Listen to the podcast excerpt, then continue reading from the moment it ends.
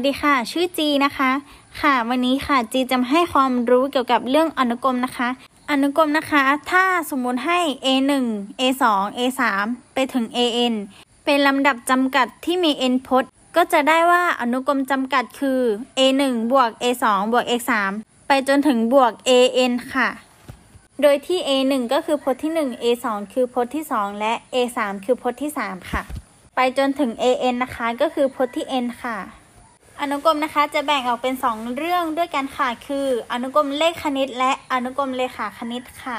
อนุกรมเลขคณิตได้จากการนำพจน์ทุกพจน์ของลำดับเลขคณิตมาบวกด้วยกันค่ะ จีจะขอใช้ตัวอย่างในการอธิบายเพิ่มเติมนะคะ คือ ตัวอย่างที่ 1 ให้ลำดับเลขคณิตเป็น 1 2 3 ไปจนถึง 10 จงหาอนุกรมเลขคณิต ก็จะได้ว่าอนุกรมเลขคณิตนะคะ คือ1บวก2บวก3ไปจนถึงบวก 10 ค่ะ ก็จะได้คำตอบเป็น 55 นะคะ จากตัวอย่างนะคะ เราก็จะเห็นว่ามีผลต่างของลำดับนี้อยู่นะคะ ก็คือ ค่าของ d ค่ะ ก็คือผลต่างร่วมนะคะ ผลต่างร่วมของลำดับที่เขาให้นะคะคือ 1 ค่ะ เราสามารถนำเรื่องของอนุกรมเลขคณิตนะคะ ไปประยุกต์ใช้ในชีวิตประจำวันได้นะคะ ตัวอย่างเช่น หอประชุมของโรงเรียนแห่งหนึ่ง มีเก้าอี้จัดไว้แถวแรกคือ 12 ตัว แถวที่ 2 คือ 14 ตัวและแถวที่ 3 คือ 16 ตัว เช่นนี้ไปเรื่อยๆ ถ้าต้องการจัดเก้าอี้ไว้ในหอประชุมทั้งหมด 15 แถว จะใช้เก้าอี้ทั้งหมดกี่ตัว จากโจทย์นะคะ เราก็จะต้องมาคิดก่อนนะคะว่าลำดับเลขคณิตของโจทย์นี้คืออะไรนะคะ ก็คือ 12 14 16 ไปจนถึง an ค่ะ ที่เรามีอยู่นะคะก็คือ a1 เท่ากับ 12 d เท่ากับ 14 ลบ 12 เท่ากับ 2 และ n ของเราคือ 15 ค่ะ แสดงว่าเราจะต้องหาลำดับเลขคณิตทั้งหมด 15 พจน์นะคะ ก็คือ sn เท่ากับ n ส่วน 2 คูณด้วยวงเล็บเปิด 2 a 1บวกวงเล็บ n ลบ 1 คูณ d วงเล็บปิด เมื่อเราแทนค่าเข้าไปนะคะ ก็จะได้ว่า s 15เท่ากับ 15 ส่วน 2 คูณด้วยวงเล็บเปิด 24 บวกด้วย 28 วงเล็บปิด เมื่อเราคำนวณเสร็จแล้วนะคะ เราก็จะได้เป็น 390 ค่ะ แสดงว่าในหอประชุมนี้นะคะ จะต้องใช้เก้าอี้ทั้งหมด 390 ตัวค่ะ ต่อไปนะคะ จีจะให้ความรู้เกี่ยวกับอนุกรมเลขาคณิตค่ะ อนุกรมเลขาคณิตคือ การนำพจน์ทุกพจน์ของลำดับเลขาคณิตมาบวกด้วยกันค่ะ ตัวอย่างเช่น ลำดับเลขาคณิตคือ 1 3 9 27 เมื่อเราหาอนุกรมเลขาคณิตนะคะ เราจะต้องนำพจน์ทุกพจน์มาบวกกันค่ะ ก็คือ1บวก3บวก9บวก27 ค่ะ ก็จะได้คำตอบคือ 40 นะคะ แสดงว่าอนุกรมเลขาคณิตข้อนี้คือ 40 ค่ะ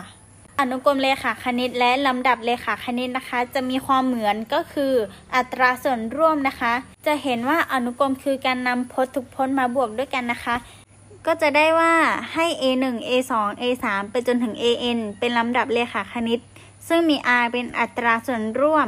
ผลบวกของ n พจน์แรกของอนุกรมเลขาคณิตคือ sn เท่ากับ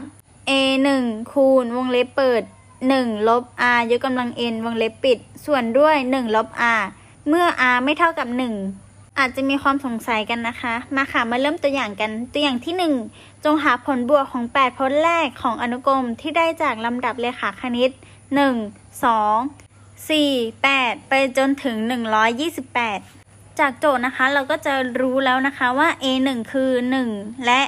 r อัตราส่วนร่วมของโจทย์นี้คือ 2 แทน n คือ 8 นะคะ ก็จะได้ว่า sn เท่ากับ a 1วงเล็บเปิด 1 ลบ r ยกกำลัง n วงเล็บปิด ส่วนด้วย 1 ลบ r เมื่อแทนค่าเข้าไปนะคะ ก็จะได้ว่า s 8เท่ากับ 1 คูณวงเล็บเปิด 1 ลบ 2 ยกกำลัง 8 วงเล็บปิด ส่วนด้วย 1 ลบ 2เมื่อคำนวณเสร็จแล้วนะคะ เราก็จะได้คำตอบค่ะ s 8เท่ากับ 255 นะคะ นั่นคือผลบวกของอนุกรมเลขาคณิตนี้คือ 255 นะคะการนำเรื่องของอนุกรมเลขาคณิตไปใช้ในชีวิตประจำวันนะคะ อย่างเช่น การดาตั้งใจจะออมเงินเพื่อซื้ออุปกรณ์กีฬา โดยวันแรกจะออมเงิน 20 บาท และวันที่ 2 ออมเงิน 40 บาท วันที่ 3 ออมเงิน 80 บาท เช่นนี้ไปเรื่อยๆ เมื่อครบ 7 วันกันดาจะมีเงินออมเท่าไหร่ จะเห็นว่าเงินออมของกันดาในแต่ละวันนะคะ จะสามารถเป็นลำดับเลขาคณิตได้ค่ะ คือ 20 40 80 ไปจนถึง an ค่ะ ตอนนี้เราก็รู้แล้วนะคะว่า a1 ของเราคือ 20 และ r ของเราคือ 40 หารด้วย 20 ก็คือ 2 ค่ะ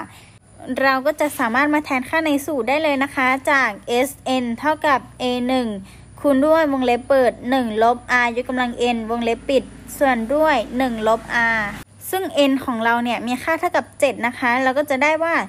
s 7เท่ากับ 20 คูณด้วยวงเล็บเปิด 1 ลบ 2 ยกกำลัง 7 วงเล็บปิด ส่วนด้วย 1 ลบ 2 เมื่อคำนวณเสร็จแล้วนะคะ เราก็จะได้ s 7เท่ากับ 2,540 แสดงว่าเมื่อครบ 7 วัน กันดาจะมีเงินออมทั้งหมด 2,540 บาท จากตัวอย่างหลาย ๆ ตัวอย่างที่ผ่านมานะคะ เราก็จะสามารถนำไปประยุกต์ใช้ในชีวิตประจำวันได้จริงนะคะ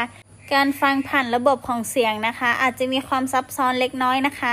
จีจะสอนไว้ใน YouTube ด้วยนะคะ หากว่าต้องการศึกษาเพิ่มเติมนะคะ สามารถเข้าไปดูใน YouTube เพิ่มเติมได้เลยนะคะ ครั้งต่อไปจีจะมาให้ความรู้เกี่ยวกับเรื่องของดอกเบี้ยนะคะคำคมประจำท้ายคลิปนะคะ มุ่งมั่นตั้งใจฝึกฝน แล้วสักวันคุณจะได้เอง ขอบคุณที่รับฟังนะคะ ขอบคุณค่ะ